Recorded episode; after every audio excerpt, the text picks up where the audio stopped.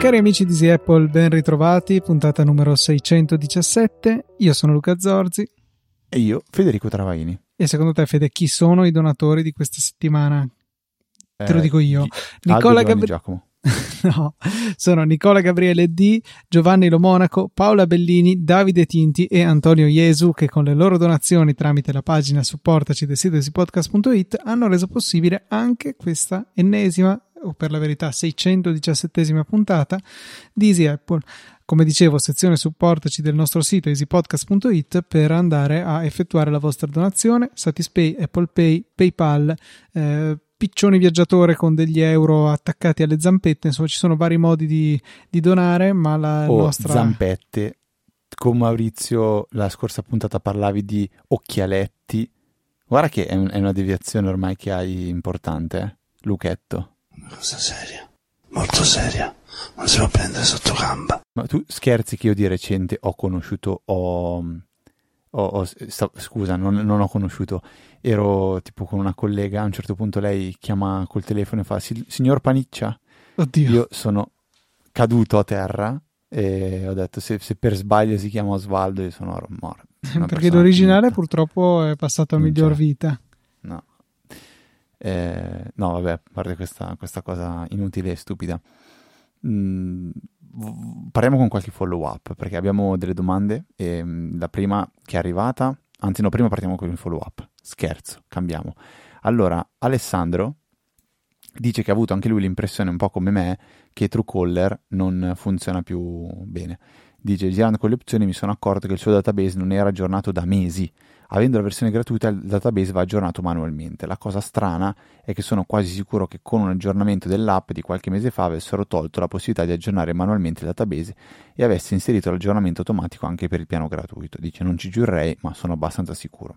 È per questo motivo che aveva smesso di fare gli aggiornamenti manuali del database. Avendo ripreso ad aggiornare manualmente il database, le prestazioni sono tornate decenti. Eh, io personalmente quello che dico è che ho installato anche l'altro IA e mi sembra che IA funzioni molto meglio. E, ehm, una cosa strana è successa con Truecaller l'altro giorno che mi è arrivata una notifica, ho, ho, visto che c'era una notifica che mi diceva probabilmente ti ha chiamato Paperino, ma era proprio un nome e cognome di una persona, ma io non ho mai ricevuto questa chiamata e nelle impostazioni Truecaller non, non gli ho scritto di deviare in automatico le, i rompiballe. Però IA mi sono accorto che personalmente funziona un po' meglio, mentre per rispondere a Alessandro, io il database sapevo che non poteva aggiornarsi in automatico, quindi comunque lo aggiornavo ogni tot e mm, comunque a me continua a funzionare parecchio male. Non so, questa, questa è la mia, la mia, impressione, sensazione, quel che è. Ma io non so, non, non ricordo se appare eh, il fatto che la tal chiamata sia stata identificata da Truecaller oppure IA. Io li ho installati e attivati entrambi, quindi eh, n- non so bene di chi è il merito quando una chiamata viene identificata, però come ti dicevo, alla fine poi tendo a rispondere lo stesso, quindi ha poco senso, ecco. An- anche se c'è scritto probabilmente spam. Eh, probabilmente sì. No, c'è scritto probabilmente spam. Tanto penso che se uno ha bisogno mi richiama. Quindi... Sì, però anche quello. Se ti invece ti richiamano istantaneamente, allora è certamente spam. Cioè, questi sono tutti giochini psicologici perché uno pensa eh, ma magari è qualcuno che è successo qualcosa mi deve avvisare, mi deve chiamare, non, tende sempre a rispondere. Mentre però tipo Elisa, lei qualsiasi numero chiama che non conosce lei non risponde, punto e stop. A prescindere, io invece tendo a, rispondere, rispondevo molto di più prima. Devo ammettere che forse con IA e Truecaller insieme sono diminuite le scocciature nelle ultime due settimane, quindi qualcosa sicuramente è, è stato fatto. Mentre è interessante secondo me la domanda che non mi sono insegnato da chi è arrivata, porca miseria, perché è arrivata tramite Telegram, poi andrò a recuperare per mettere le note della puntata, sostanzialmente, eh, se, se, tu sei eh, zainetto occhialetti, io sono l'uomo del sostanzialmente. C'era anche una puntata, sostanzialmente boh. Sì, può essere. No, certamente, adesso ti dico anche che numero okay. è. Nella EasyChat quello che viene chiesto è di eh, come, come, si fa ad aggiungere i eh, promemoria tramite, tramite Alessia. Ehm, in particolare la domanda era di capire anche come funziona poi il tuo meccanismo, quello, quello della, della, lista della spesa con, eh, diciamo, ehm, come, co- come, usi tu, quindi con una sorta di MRP, esagero, dei punti di riordino e Ale- Alessia che ti, ti, scrive in automatico, quasi in automatico, nella lista de- de- del, del, su- sull'applicazione promemoria o nelle note, non mi ricordo, ti scrive eh, cosa devi comprare per la settimana. Quindi diciamo lista io... spesa dei promemoria. Esatto, quindi questo si parla di lista spesa, ecco, lista spesa dei promemoria. Allora, io mi sono permesso di consigliare a tal persona che la tua procedura è da un po' malati e non sapevo quanto fosse semplice implementarla. Quindi, a mio parere, quello che funziona benissimo per la lista della spesa ed è una delle mie applicazioni preferite in assoluto si chiama Bring che è gratuita, è multipiattaforma perché c'è la versione web, c'è per Android, c'è per Windows, c'è per, per, per iPhone, c'è per tutto, c'è anche per Apple Watch e si integra con Alessia in maniera ottima perché basta dire ad Alessia aggiungi pomodori su Bring. Eh, no, apri Bring e aggiungi pomodori, scusa, questa la devi dire Alessia, apri Bring e aggiungi pomodori o aggiungi quel che vuoi e in automatico ti aggiunge le cose da comprare per fare la spesa dentro l'applicazione. La lista può essere condivisa con altri utenti, ci possono essere più liste, ehm, si possono aggiungere anche le carte fedeltà all'interno dell'applicazione. Io non trovo motivi per non, per non usarla, è veramente fatta, a meno che non voglio usare il pezzettino di carta però è veramente ottima. Luca, la tua, la tua implementazione a memoria l'hai raccontata e spiegata molto bene in qualche puntata, magari adesso se mi dai qualche indizio provo a recuperarla, però dicevi che la sconsigli a chi non è... Ehm, diciamo di, che non ha dimestichezza con i vari servizi di Amazon. Ma sì, cioè è una roba che ho fatto più che altro per, per prova, così per vedere se, se, era possibile e una volta impostato tutto, per carità, funziona in maniera molto trasparente, ma non lo raccomanderei nemmeno al mio peggior nemico, cioè mettere insieme tutto quanto è, è piuttosto astruso. In, in, pratica c'è una skill che ehm, sta, a, sta lì a monitorare quando vengono aggiunti dei prodotti sulla lista della spesa di Amazon, quella integrata in Alessia e quando arriva appunto un nuovo prodotto lo mette in una coda del, e lo cancella dalla, dalla lista eh, di, che risulta quindi sempre vuota se chiede ad Alessia. Ecco lo, lo, mette in una coda di SQS che è un servizio gestito di gestione delle code e una, invece un, uno scriptino che gira su Lambda che è il, diciamo, il servizio serverless di Amazon eh, che viene scatenato ogni qualvolta c'è un messaggio su quella coda là. Eh, viene mm, forse non mi ricordo cosa faccia lo mette, da, ah, sì, lo mette su DynamoDB che è un database NoSQL sempre di AWS e poi c'è un altro, un altro lambda ancora che espone i contenuti di questo DynamoDB su un, um, un URL piuttosto astruso, casuale eh, cioè non c'è nessuna autenticazione, ma è un URL che nessuno indovinerà mai e se lo indovina, vabbè, scoprirà che devo comprare le pesche.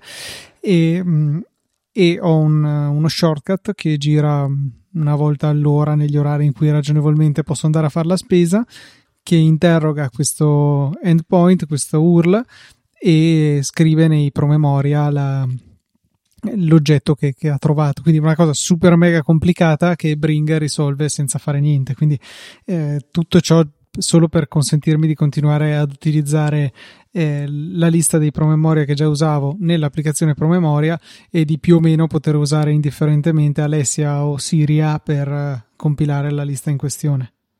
Sì, però poi tutto questo tu lo integri insieme al lettore di codice a barre per scaricare le giacenze del tuo, della tua dispensa. Quella roba sì, lì com'è esatto. che si esatto. chiama? È basato su che cosa? Grossi è il prodotto, cioè il servizio, il programma open source che utilizzo, eh, GROCY, e unito a un altro progetto che si chiama Barcode Scanner che si integra con Grossi e consente di utilizzare appunto il lettore di codice a barre in modalità diciamo headless, quindi senza avere uno schermo, semplicemente sparacchi di qua e di là e hai dei codici a barre speciali per i comandi, ad esempio aggiungi alla giacenza il codice a barra che sto per scannerizzare, sottrailo, eh, oppure chiedi, cioè mostrami quanto è la, la giacenza, che anche lì ehm, di base puoi usare la web app di ehm, barcode scanner per avere la risposta. Lui interroga Grossi e poi ti risponde.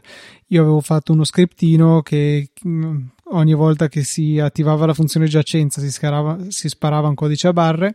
Questo scriptino andava a eseguire un altro scriptino dentro a eh, Home Assistant e diceva tramite le alessie eh, quanto era la giacenza delle banane in quel dato momento. Insomma, un sacco di casini che mi rendo conto che sono più per giocare, più per studiarsi un po' le potenzialità di questi sistemi che per un utilizzo veramente serio.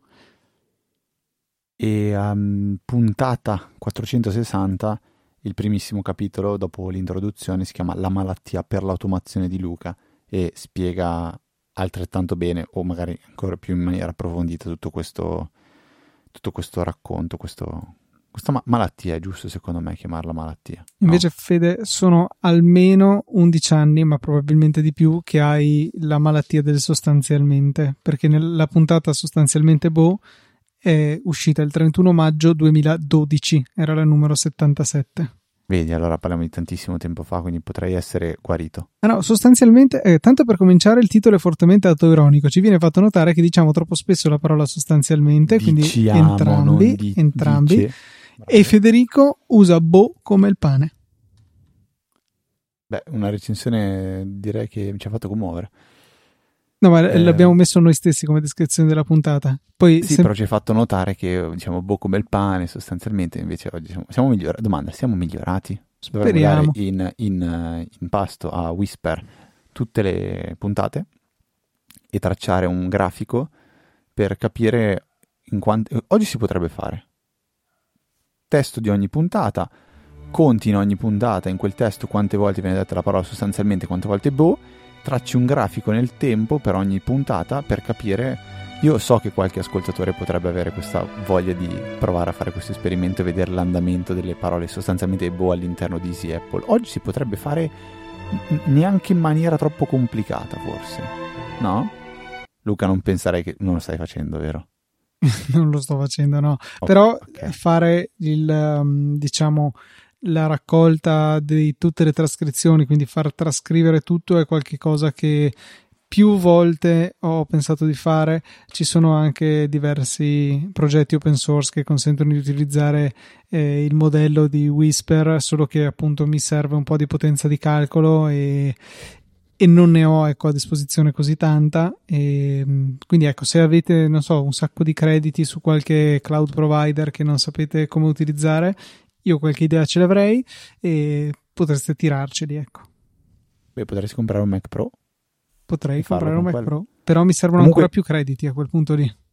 Qualche non mi ricordo chi- quale ascoltatore, mh, perdonami, aveva provato a fare delle trascrizioni con Whisper usando anche la versione quella Pro e quella invece base. Per, Sì, Mac Whisper ce l'ho anch'io installato. Non mi ricordo, però onestamente il nome mi, mi dispiace.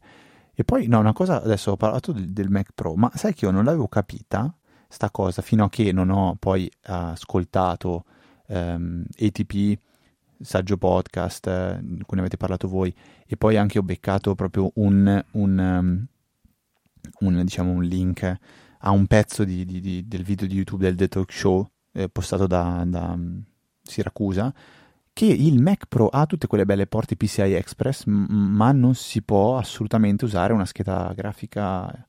Che Vabbè, sì, certo. quello- io quando, quando l'ho visto, la prima cosa che ho pensato è: vabbè, bello, cioè prendi, è finalmente, un- cioè, o meglio, è l'unico Mac oggi che puoi comprare, gli piazzi dentro una scheda grafica potente e puoi usarlo anche per fare gaming eh, serio. E invece, cioè, no- no- non si può. E capisco anche i limiti.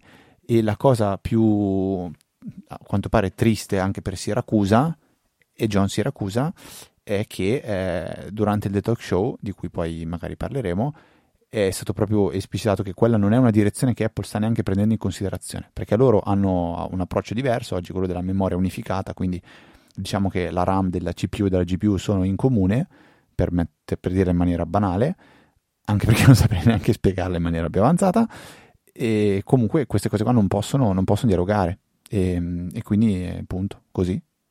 Cioè, è un bel limite, eh? perché giustamente, come dicevano sempre nei TP, per fare un computer da gaming spendi molto, molto, o come dice Marco Armente, way more, lui ha sempre queste uscite un po' strane, way more, way less eh, di, di, di, un, di un computer di Mac. Cioè io, il computer che ho da gaming, che avevo fatto insieme a Maurizio, a memoria, l'avevo pagato 800 euro. 700, 800 euro, una roba del genere. Quindi Io adesso dentro- sarebbero 1900, però vabbè. Perché? Perché la scheda grafica adesso costerebbe il doppio, È tutto caro adesso. ok? Però fai conto che il mio computer ha pagato 800 euro e aveva dentro a memoria una, 10 una 1080 come GTX eh, 1080 e eh, tuttora è un computer che va super bene, anche se ormai il tempo per giocare è zero, non gioco più, gioco con l'iPad e cioè 800 euro parliamo di 6 anni fa ed è tuttora un computer che va bene. Mm, cioè, con 600 euro compri un Mac mini un po' più carrozzato m- ma per giocare diciamo che non ha neanche lontanamente quelle performance però vabbè questa cosa mm, mi, ha, mi ha- mi ha un po' lasciato così male onestamente perché veramente non c'è a questo punto una, una differenza sensata tra il Mac Studio e il Mac Pro a parte le, le PCI Express che non si possono usare per schede video eh, per, per schede video sì e vabbè ci puoi mettere dentro cosa gli hard disk eh, da 3 pollici e mezzo Puoi mettere hard disk, con- schede di cattura video, schede audio, quel tipo di cose qua. Molta hard disk, cioè, o meglio SSD PCI Express. Puoi sostituire gli SSD nativi di Apple, te li vendono a circa un rene per eh, sostituirli e eventualmente decidere di passare a un taglio superiore in corsa. Eh, però ecco, non, non- niente schede grafiche, niente RAM. Queste sono le due possibilità di upgrade che in precedenza c'erano e che non sono più disponibili con il passaggio a- ad Apple Silicon. Quindi, appunto, rispetto al eh, Mac Studio, a parte un case che da solo costerà 500 euro, eh, guadagniamo dello spazio PCI Express che però si possono usare solamente in eh, situazioni molto molto di nicchia. E quello, cioè, comunque è diventato un computer che era già di nicchia, perché per il costo prima, adesso è diventato ancora più di nicchia per il costo, ma anche per quello che, che ci puoi fare. Cioè, diventa, arriverà a un certo punto che probabilmente spa- sparisce, come, come dicevano Gruber, Arment e Casey. Cioè, lo condivido questo pensiero abbastanza. Però, niente, ho citato un po' di cose. Ho citato il The Talk Show. Io non ho ancora avuto modo di vederlo, ho visto che eh, non ho avuto ragione la scorsa puntata, quindi purtroppo no- non, non c'è Tim Cook come, come ospite, però ho visto che eh, c'è una... This was the first reaction, shock. Ti aspettavo, ho visto che c'è sempre Federighi che ha su- fatto un assolo di chitarra sul palco. Ma pazzesco, l'hai sentito da solo? No, no, no, no. Cioè, sa- devo, magari se riesco a recuperarlo lo metto proprio ne- Cioè, qua in proprio- puntata. Sì, non so chi lo ascolterà in 2x che cosa sentirà, però va bene, ci sta. Io l'ho Eh. ascoltato in uno e mezzo per circa. Eh, ma la musica purtroppo è uno schifo. Cioè, anche a me quando capitano di sentire dei pezzi di musica e, lo, e lo, se, se ascoltando la podcast da 2x, poi c'è un pezzo di musica dentro, ascoltato a 2x, è un disastro, vabbè. No, e poi ho visto che c'è, ehm, non mi ricordo il nome, uno dei due è uno che secondo me non, è- non era mai stato, comunque non c'era stato l'ultima volta. C'era John Turnis. Michael Ecco, Rockwell, Greg Josviak. Josviak, esatto, Josviak. Lui c'era stato anche in passato. Sì, ok, no, me l'ero perso. Mi ricordo di, una, di un'intervista, a, tipo forse di un podcast audio con lui. Però quattro ospiti quindi ci sono in questa Sì. puntata. A rotazione allora- sono sempre due sul palco, però sì. Oh, di- visto che magari ehm, qualcuno che ci ha iniziato ad ascoltare negli ultimi tre anni non ha idea di che cosa sia The Talk Show, magari possiamo dire due, due paroline. Tu, tu che sei un, affis- un affissionato, come si dice un affezionato, un Sì, un affezionato ascoltatore. È il podcast di John Gruber di The Ring Fireball, che come ogni anno registra una puntata in diretta durante la WWDC eh, in un teatro con circa mille spettatori. Ci sono stati questo giro e spesso è accompagnato da interviste, direi sempre da diversi anni a questa parte, e ha sul palco dei dei personaggi di spicco di Apple. Ecco, in questo caso i quattro che ci sono stati, come dicevamo prima, sono John Turnis, Mike Rockwell, Craig Federighi e Greg Joswiak. E vediamo se riesco a farvi sentire l'assolo di chitarra di Federighi, che appunto dopo averlo fatto sul palco della WWDC l'ha fatto anche sul palco di The Talk Show. So is it true, Craig? Did you do that lick in the keynote? I don't know, man.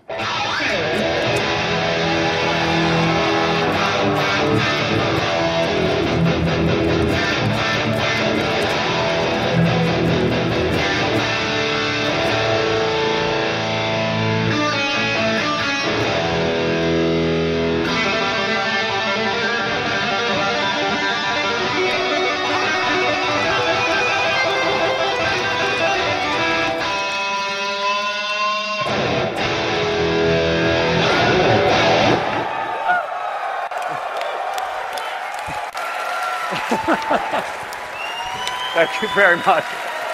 Good night. Oh Luca, faccio finta di averlo sentito, impressionante. eh, In realtà è tutto, tutta scena. Oh, bellissimo, incredibile. Pazzesco. Poi me lo ascolto. Ehm, va bene, ne- trovate sia il podcast se cercate The Talk Show e invece nelle note della puntata avrete il link diretto per la, la pagina del post de- del, del sito, del blog diciamo di, di John Gruber che si chiama Daring, The Daring Fireball e ehm, il post contiene anche un link per il video di YouTube.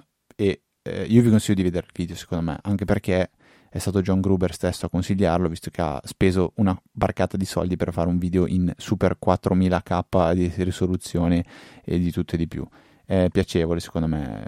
Eh, per me ha senso. Quando una cosa nasce così video eh, purtroppo vederla in podcast diciamo così un po' la, la castra il podcast tende a castrare un po' le cose registrate in video secondo me Nelle note della puntata troverete anche il link diretto al momento in cui c'è l'assolo di chitarra, che è proprio il minuto conclusivo.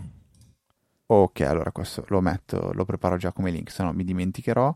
Eh, poi direi che ehm, al di là di, vabbè, di, di cosa si parla, ovviamente si parlerà immagino di commenti di tutto quello che è successo durante il WWDC e così è come è uscito una- un articolo che non vedevo l'ora di leggere, ma è uscito letteralmente poco tempo fa, veramente poche, poche ore fa, che è eh, la- diciamo, il racconto di Federico Viticci che ha promesso di venire ospite su, su Easy Apple, quindi adesso siamo in contatto, stiamo cercando di organizzare eh, per incastrare tutti i 3000 impegni, quindi secondo me entro il- l'uscita dell'Apple Vision Ultra, secondo me riusciremo a incastrare i nostri, i nostri impegni. E mm, non, è- non ho- non era un typo il mio Ultra, era una, una battuta, non so se faceva ridere. Luca non ho sentito né grilli né niente, quindi vado avanti. Quindi Federico ha, ha scritto un, un articolone in cui spiega, racconta qual è stata la sua esperienza. Io purtroppo non l'ho ancora letto perché veramente eh, parliamo di eh, qualche ora fa che è uscito. E, e quindi non ho avuto modo di leggerlo, però ho avuto diciamo così il tempo giusto per leggere l'intro e l'intro parla di Mad Men e quindi per me già si preannuncia qualcosa di, di molto profondo perché Mad Men è, è una serie tv super profonda e, e veramente mm, una di, una di quelle che mi ha, mi ha sicuramente lasciato qualcosa, mi ha, mi ha- mi ha segnato, ha segnato la mia persona, eh, maledetto Don Draper. Tu hai letto qualcosa di interessante, scoperto qualcosa di interessante su Apple Vision Pro? Hai qualcosa da consigliare? Una lettura, un video, un approfondimento, una riflessione? Magari hai cambiato idea su qualcosa, hai sviluppato qualche pensiero? Ho visto il video di MKBHD e ho quindi ascoltato un po' i suoi commenti. Dopodiché ho sentito i commenti di Gruber, ho sentito i commenti eh, di, ehm, di Marco Arment, sì, l'aveva provato anche lui.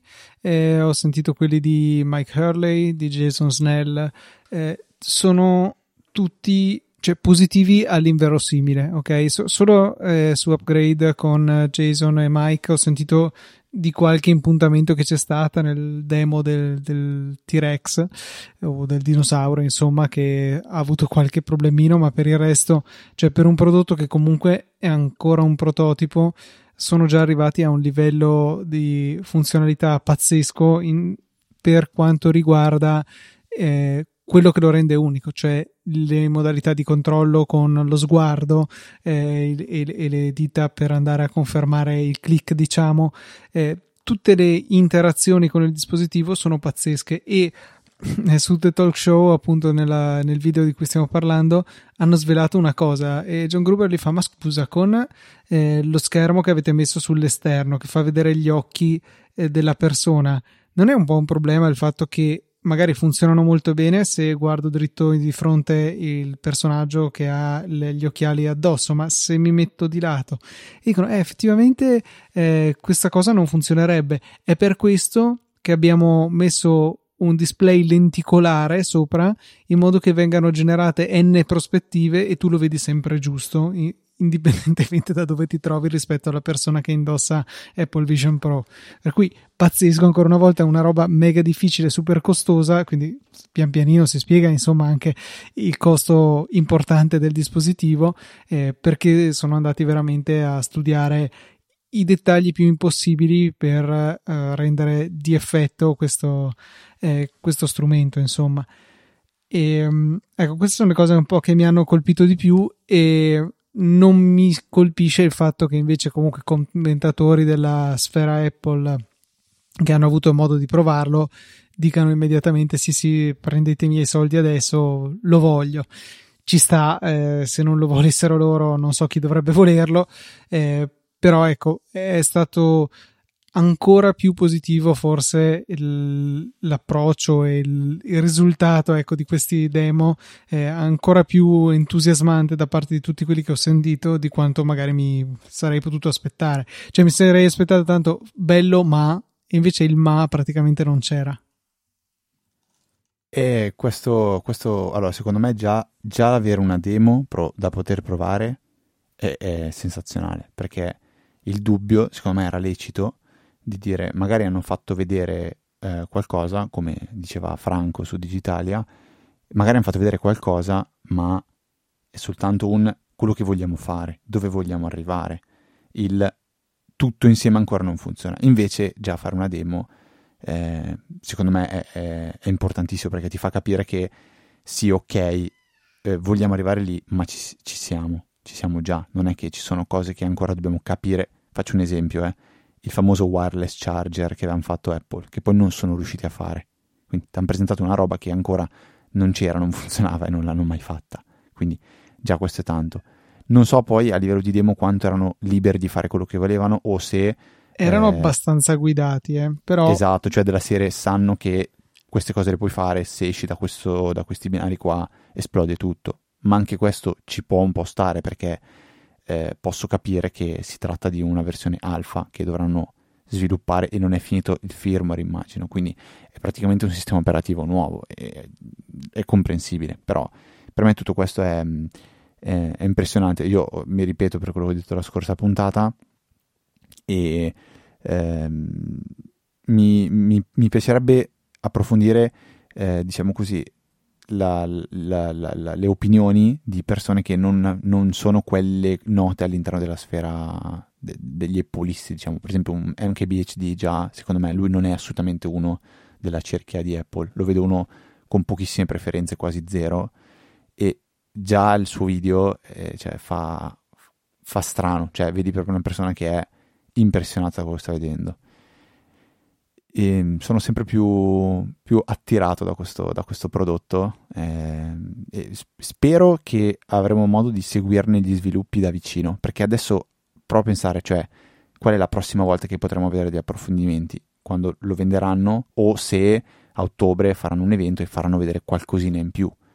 E secondo me questo potrebbe essere il caso cioè ora è un prodotto che quando Tim Cook sale sul palco credo che in primis gli azionisti ma poi tutti gli utenti Apple, tutti gli appassionati di tecnologia vorranno vedere dove sta andando questo prodotto. Cioè, se il prossimo keynote non si parla ancora un pochino di Apple Vision Pro, secondo me ci sarà un po' di delusione, eh, perché adesso è troppo, troppo sulla bocca di tutti, secondo me. Anche se non ho visto così tante notizie in giro web da, da, da telegiornali o ehm, o cose simili. Non, non, so se tu hai no, fatto modo di...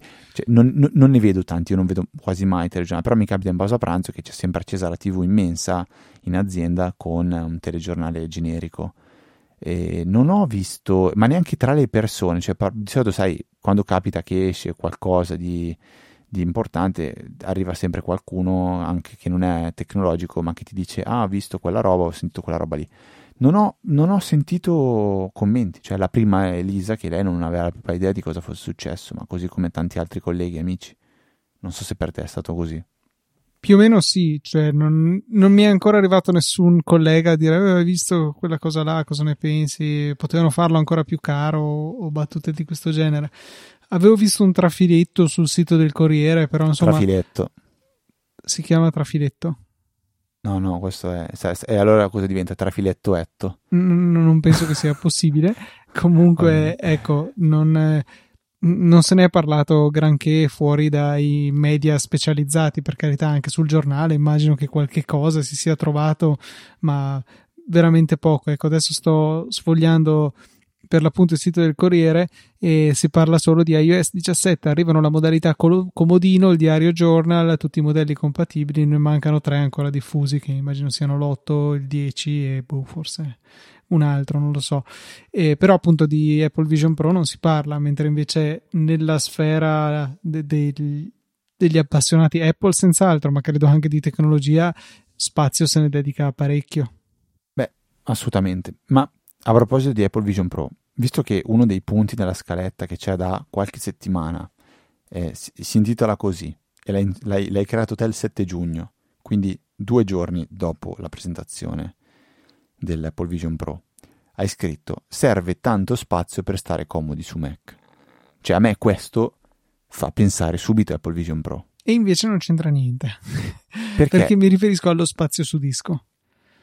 Ah, no, io pensavo, cioè, tanto spazio in, in, termini di scrivania, monitor, invece tu parli di spazio hard disk. Esatto, sì, perché Maledetto, l'altro giorno mi ero reso conto di essere sceso a 100 giga disponibili circa sul mio Mac, eh, che ha un SSD da un tera.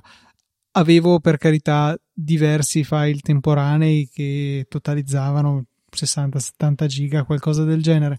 Però in generale mi rendo conto che eh, quando ho preso questo Mac mini avevo fatto la scelta di spendere un bel po' di più per la verità per passare eh, al Tera contro la base sono i 256 giga se lo carrozzi un pelo di più magari i 512 li trovi spesso però ecco io volevo il Tera perché il Tera era il taglio che avevo anche in precedenza e vedo che alla fine è quello che, in cui sto abbastanza bene, perché foto se ne hanno sempre di più, non certo sempre di meno. E poi applicazioni ingombranti, dati ingombranti e in generale una propensione ad accumulare boh, spazzatura necessaria alle varie applicazioni in giro, cioè vedo eh, messaggi ho boh, una dozzina di giga di, di roba sua, eh, c'è iCloud Drive per il quale non posso veramente scegliere in maniera seria cosa tenere online e cosa offline, in questo momento appunto è tutto scaricato anche in locale, poi ci sono le cache delle varie applicazioni, file temporanei di qua, Xcode che non ne parliamo è gigante. E quindi spazio ne serve parecchio e confermo quello che ho scritto sul, nella scaletta, cioè per stare comodi, perché è vero che si possono eh, prendere tante contromisure, si possono, che ne so, possiamo spostare la libreria foto su un disco esterno, possiamo in generale cercare di tenere il più pulito possibile il disco interno del Mac e salvare tutto su storage esterno, però oggettivamente è più scomodo rispetto a fregarsene e lasciare tutto sul, sull'SSD interno e in questo momento la vedo abbastanza dura che io possa comprimermi per stare eh, comodamente, ripeto, su un Mac da 512 giga. In questo momento per me il taglio minimo di comfort eh, è il Tera il che automaticamente mi taglia fuori da tutte le configurazioni di Mac che si trovano su Amazon perché ci sono sempre le configurazioni base che hanno 256 giga nel caso magari dell'Air,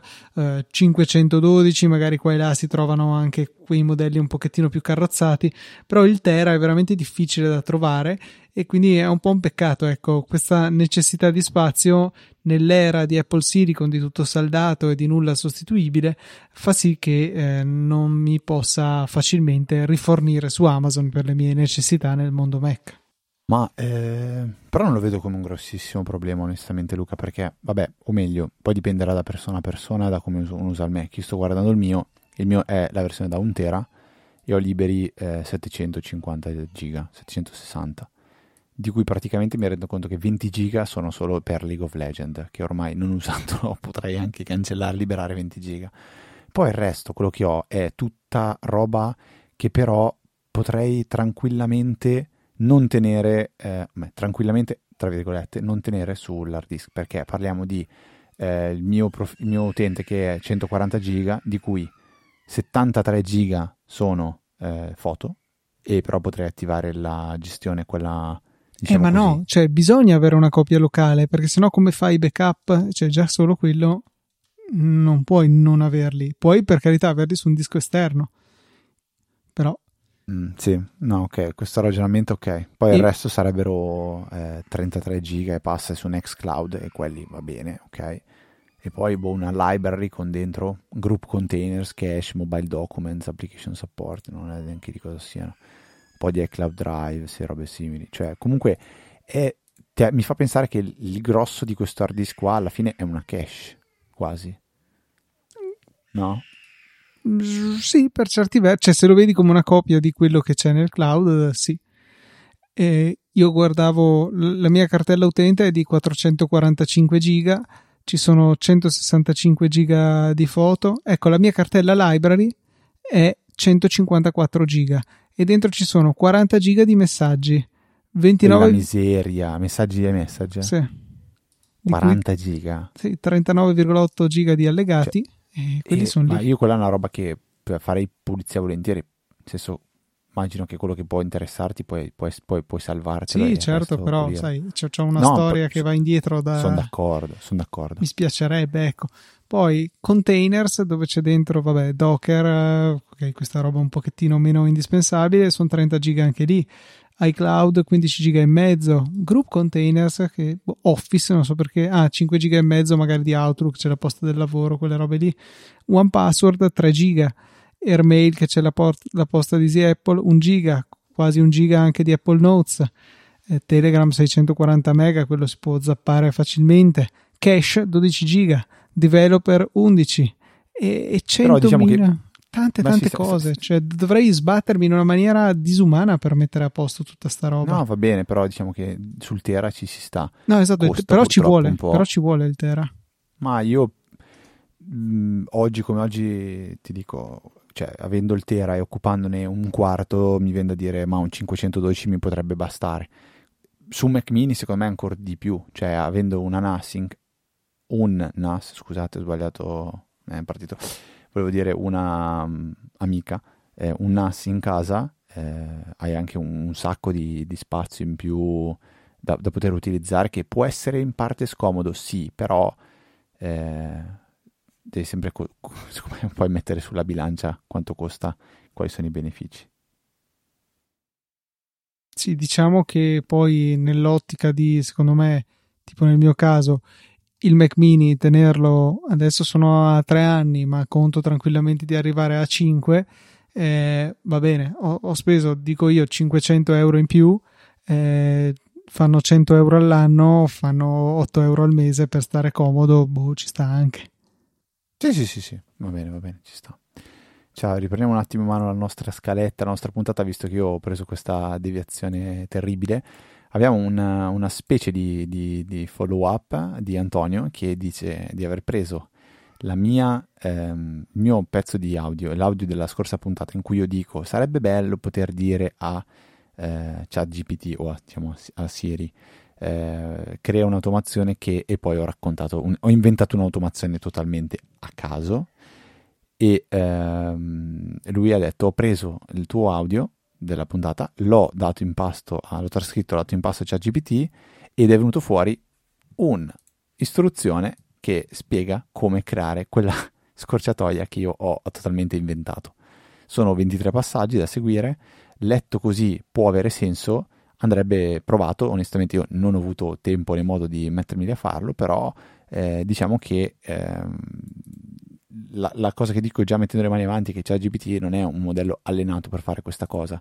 Immagino che se Apple dovesse creare una non intelligenza artificiale, ma una rete, visto che a loro non piace questa parola, una rete neurale in grado di essere allenata eh, con eh, questi, questi, questi, tipi di, di, diciamo, di istruzioni e poi poterle ricreare in automatico, sicuramente il risultato sarebbe più affidabile. Però noi vi mettiamo le note della puntata, se volete provare, eh, qual è proprio l'output del chat GPT di Antonio e potete seguire passo dopo passo se avete tempo e voglia magari qualche bello studente che ha finito la scuola, ecco, maledetto, che ti stai godendo le vacanze. Però Scherzo. grazie perché non c'è nessuno in giro adesso.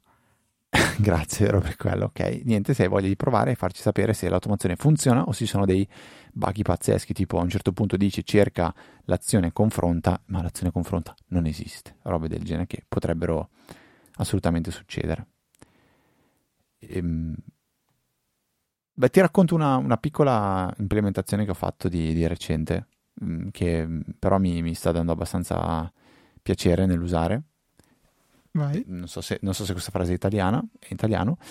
Eh, a causa di un podcast chiamato Cose del signor Maurizio e Massimiliano, dove parlano di cose da comprare, io ho acquistato ormai da qualche mese una tavoletta grafica per bambini che non so se in mente cos'è, ma è una specie di tablet da 15 euro, stiamo parlando. Eh. È una specie di tablet, quindi uno schermettino per stare tua, nel tuo gergo, okay. con un pennino. Una, un pennino, una pennetta, una pennetta. In cui puoi fare dei disegnini. Puoi fare dei disegnetti, puoi fare dei disegnetti su questo schermetto. E l'unica altra cosa che puoi fare è... È piuttosto sottiletto come dispositivo, è, giusto? È sottiletto e delicatetto. E anche uno scavetto per installare il pe- per eh, posizionare il pennino? Sì, allora, ok, l'ho visto, ce l'hanno, ce, ce l'hanno dei, dei, miei colleghi e, e, l'hanno pagato, penso, 2 euro su, su AliExpress. Vabbè, roba che costa, sì, ripeto, 10-15 euro, qualcosa del genere si trova su Amazon tranquillo. AliExpress il problema è di quando ti arriverà. 20 e... giorni, 20 giorni, arriva tutto in fretta. Buonissimo. Beh, boh, io ho un collega che ha comprato delle cose dopo tipo 40 giorni, non gli sono arrivate, ha provato a fare eh, rimborso, gli hanno detto aspetta ancora due settimane, dopo sono passate due settimane, ah, ha fatto il rimborso alla fine, vabbè. E cosa faccio? Vabbè, qual è l- lo scopo di questa tavoletta? La tieni sulla tua scrivania, quando devi appuntarti qualcosa, scriverti qualcosa, lo puoi fare direttamente lì, invece che prendere il classico foglio di carta che poi butti e, ehm, allora io scrivo sulla tavoletta grafica. Il problema della tavoletta grafica è che tu puoi solo fare una cosa, scrivere e cancellare. C'è un pulsante che se lo premi cancella tutto completamente. E allora io ce l'ho sempre davanti alla scrivania, sulla, vicino alla tastiera e quando mi capita mi segno le cose. Cosa, cosa, cos'è il passo in più? È lo sfruttare la funzionalità dell'iPhone per il riconoscimento del testo. Perché? Scrivi sulla tavoletta grafica e poi quando hai finito di scrivere, se hai bisogno di tenere traccia di quegli appunti, di mandarli via mail, di scriverti da qualche parte, fai una foto e in automatico viene riconosciuto il testo e hai il testo pronto da poter eh, utilizzare e incollare dove vuoi, su una mail, su, su una nota, su qualsiasi tipo di documento che ti possa interessare. E eh, ci sono tante altre soluzioni che fanno esattamente questa cosa, tipo il Kindle, tipo come si chiama quel tablet costosissimo che avevo anche curiosato più di una volta, non so se in mente Luca, quella, quella specie di tablet fatto con lo schermo ink solo per scrivere. Eh, remarkable. Remarkable, bravo, Remarkable. Cioè, questi, va bene, ti permettono di fare sicuramente di più, però il concetto è scrivo e digitalizzo quello che scrivo. Oggi la fortuna di avere un, un, iPhone con quella funzione lì è scrivere, digitalizzare e digitalizzare diciamo in maniera non vettoriale perché immagino che per alcune cose tipo i miei famosi appunti dell'università scritti con Notability quelli li potevo vettorializzare beh, erano già digitali, però venivano vectorizzati in un PDF ed erano bellissimi perché con i vari grafici, con i disegni, cioè io ero veramente fiero dei miei punti presi all'università, anche se poi erano solo belli e non, non ricchi di contenuti utili per imparare eh, le nozioni del corso, però erano veramente fatti bene. Poi è bello che potevo integrarli, sistemarli, renderli, renderli accattivanti. Eh. Non so se tu ti ricordi quando usavo Notability con il pennino, quello della Wacom piccolino, addirittura a memoria. Sai che forse usavo l'iPad mini o forse era l'iPad Retina, non mi ricordo, forse era uscito da poco l'iPad Retina. Penso oggi, se avessi avuto l'Apple Pencil, quanto più comodo sarei stato a prendere appunti col tablet scrivendo. Ehm, perché comunque l'Apple Pencil io... Tu non ce l'hai, vero? Non, non No. ce l'hai, la usi, no? No, non Cioè, ce l'ho. Ogni volta che devo compilare un documento, eh, lo prendo, lo apro in Notability, lo compilo e lo rimando da lì. Tu, tu cosa fai quando devi farlo? Con, cioè, lo stampi, lo, lo compili con la tastiera, se devi firmare, cosa, cosa fai di solito? Scusami. Uso la tastiera e poi gli appiccico la firma, quella, quella che avevo fatto una volta, forse col metodo del foglietto davanti alla telecamera del Mac. Fatto sta che ho una firma mia che non ricordo come sia entrata nel mio iCloud e è sempre disponibile in anteprima su iOS. E la puoi fare con anteprima? Sì, no, nel senso, perché ci sono vari modi di farla. Puoi disegnarla col dito sul trackpad, puoi farla su un foglietto e mostrarla alla webcam, oppure Un puoi farla io ho su foglietto, iOS. io, io mi giocherei il foglietto. Io usato il Probabilmente foglietto. avevo fatto quello. Io sì, confermo. La tengo lì e quando mi serve la prendo e la uso in anteprima. Però no, mi- a me capita di, di dover compilare questi, questi, questi form e mm, faccio sempre, sempre, sempre con Notability, importo col, col tablet, firmo, poi esporto in PDF eh, nell'applicazione che mi serve e lo, e lo invio. E con Notability ho automaticamente eh, un backup che trasforma tutte le note in PDF e li salva su Google Drive dentro una cartella Notability e tutte le sottocartelle delle varie sezioni che ci sono in Notability. Quindi ho un full backup anche di questo. Ehm, bellissimo, applicazione fantastica. L'Apple Pencil è un prodotto, secondo me, eccezionale, veramente eccezionale. E mi, spiace usarlo poco, è una di quelle cose che vorrei avere scuse per poter usare molto di più. Però, me ne faccio una ragione, assolutamente. Eh, do- dottor Zorzi, C'ho un paio di cosette da dire, magari ne scelgo una, giusto così per chiudere in bellezza, più o meno. Una segnalazione da parte di Guillermo Rambo che arriva eh, su di chi? eh, Gui Rambo si chiamava spesso Guillermo Rambo. Vabbè, tu, tu ti dimentichi le cose perché sicuramente l'abbiamo già nominato in passato. Eh, No, è tipo il- l'amichetto di Steven Troughton Smith nell'andare a rumare dentro nelle release di iOS e scoprire cose. E, oltre ad aver fatto, come si chiama, AirBuddy, quell'applicazione per vedere lo stato delle AirPods su Mac, eh, quelle cose lì, vabbè. E quello che- su cui ci twitta, ci, ci mastodonna su Mastodon è, è il fatto che eh, su macOS Sonoma di default quando si clicca sul desktop, magari ai lati del dock che spunta sempre un po' di sfondo, se clicchi lì ti fa la- l'azione del mostra desktop, che è una cosa che trovo piuttosto mh, s- disorientante, ecco, che troverei piuttosto disorientante eh, perché è qualcosa che può capitare di fare per sbaglio, un clic lì, magari si sbaglia mira su una finestra che è un po' bassa e tac, si, si va a mostrare il desktop che non è super comodo. Fortunatamente nelle preferenze di sistema, sì, le orrende preferenze di sistema, eh, c'è la possibilità di eh, attivare una, cioè di cambiare un'impostazione per far sì che questo comportamento sia valido solamente in, Stage Manager e non sempre. Quindi Stage Manager non lo uso e quindi posso salvarmi da questo comportamento che non mi piace affatto. Ecco, sarà perché non ci sono abituato, ma mi trovo molto molto bene ad avere sempre il mio angolo attivo in basso a destra eh, nello schermo per poter andare a visualizzare il desktop e quindi spostare a lato tutte le finestre che in questo momento ingombrano il, il mio desktop. Comunque ci sarà il link a- al suo tut, al suo post su Mastodon per chi volesse andare a leggere ulteriori dettagli. fatto, inserito io quella funzione qua, ce l'ho ogni volta che la richiamo per sbaglio, mi, mi arrabbio, poi dico la tolgo, perché no- non la uso veramente mai, la usavo tantissimo all'inizio, con, eh, quando avevo iniziato a usare il Mac, ma perché poi c'era anche la possibilità di farlo con il trackpad, cioè se tu apri la mano, le cinque dita le apri, fa la stessa cosa, cioè sposta tutte le finestre, ti fa vedere il desktop. L'altro, a proposito di desktop, scusami una piccolissima parentesi, cioè, ho scoperto che Marco Arment è una di quelle terribili persone che usa il desktop a caso, con su un disastro di robas che non si capisce niente. Non l'avrei mai detto, cioè io pensavo lo vedevo uno con cioè, desktop pulito in ordine preciso, con un'icona, forse due per sbaglio, e, e mm, capisco il suo concetto che dice, cioè il desktop è lì, a cosa serve? Cioè è lì apposta per lavorarci sopra, mi sono d'accordo, però tu quando hai finito di lavorare le cose le metti a posto e fai ordine, non tieni lì un bordello, non so, questo mio parere, mio credo e mi, da quel che mi ricordo tu eri come me. Sì, sì, condivido, cioè non ho nessuna paura di usare il desktop, ho una cartella che è lì in attesa che ci faccia qualcosa, però non diventa un deposito di, di cose che sa- rimarranno lì per sempre.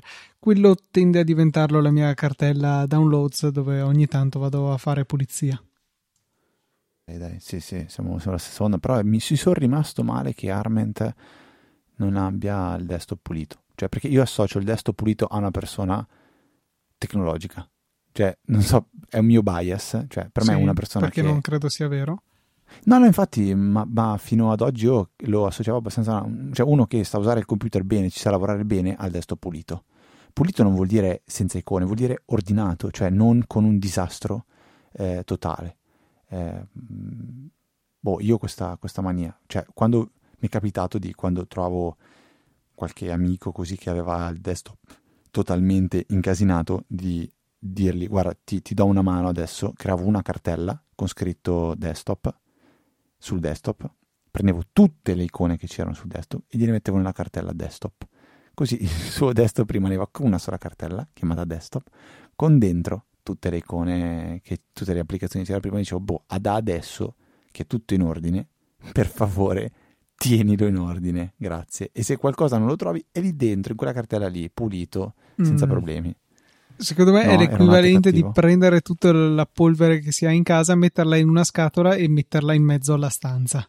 No, vabbè, da lì poi tu puoi fare ordine, Luca. Sì, cioè, ma non lo farà mai. Cioè, realisticamente, che probabilità Bene. ci sono che questo avvenga? Direi zero. Però intanto lo so, hai ragione, però sai, magari è un, è, è, è un, un inizio, magari è un. Cioè, poi magari dopo qualche mese torni e fai la cartella desktop 2. E la metti, metti nella dentro. cartella desktop. Bravo, bravissimo. E quindi vai avanti così. No, beh, una bella, una bella guerra. Senti, dai, Luca, direi che eh, siamo arrivati al termine di questa puntata. Non so se c'è altro che vuoi menzionare. Io voglio parlare un po' di Reddit, però ne parliamo magari la prossima puntata. Magari nel frattempo e... cambiano idea. Non penso, non penso proprio. Altre cose Senti. ce ne sono sempre, però dai, eh, chiudiamola qui per questa settimana e salutiamo e ringraziamo. Eh, ricordiamo prima, come sempre, che è possibile supportare quello che facciamo tramite eh, delle recensioni che potete fare tramite Apple Podcast, quindi andate a cercare Easy Apple, il nostro show, e andate a selezionare dove c'è la recensione le stelline da 1 a 5 e abbinando anche un commento a noi arriverà in automatico una mail con quello che avete scritto eh, e le stelline. Se non scrivete niente non ci arriva niente, questo è come funziona purtroppo il sistema di recensioni su Apple Podcast.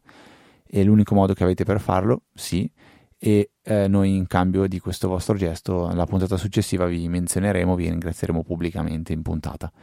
Se eh, invece ci tenete a farlo, ed è molto apprezzato, lo potete fare in maniera economica per supportare tutti quelli che sono i nostri costi, i nostri tempi per stare dietro i microfoni e eh, registrare le puntate, ricordo, ogni settimana non stop da ormai 12 anni. Quindi lo potete fare con Satispay in fondo alla note della puntata oppure sul sito nella sezione supportaci con gli altri metodi che sono PayPal e eh, Stripe. Se siete delle persone pigre e volete attivare una donazione ricorrente, lo potete fare tranquillamente con PayPal. Potete scegliere quale piano volete utilizzare e eh, lo sottoscrivete, poi funziona tutto in automatico. Se avete domande o altre informazioni da volerci girare potete farlo a info.easyapple.org con una mail semplicissima oppure tramite la EasyChat su Telegram. Se avete piacere di seguire me e Luca sui nostri account eh, social, ci trovate qua e là con i nickname ftrava e lucatnt. Altro non abbiamo da dirvi. Per questa 617esima puntata è tutto. Un saluto da Federico Un saluto da Luca. e noi ci sentiamo la settimana prossima con una nuova puntata di Easy Apple alle ore 17 di venerdì. E Easy Apple è il podcast che prima non c'era.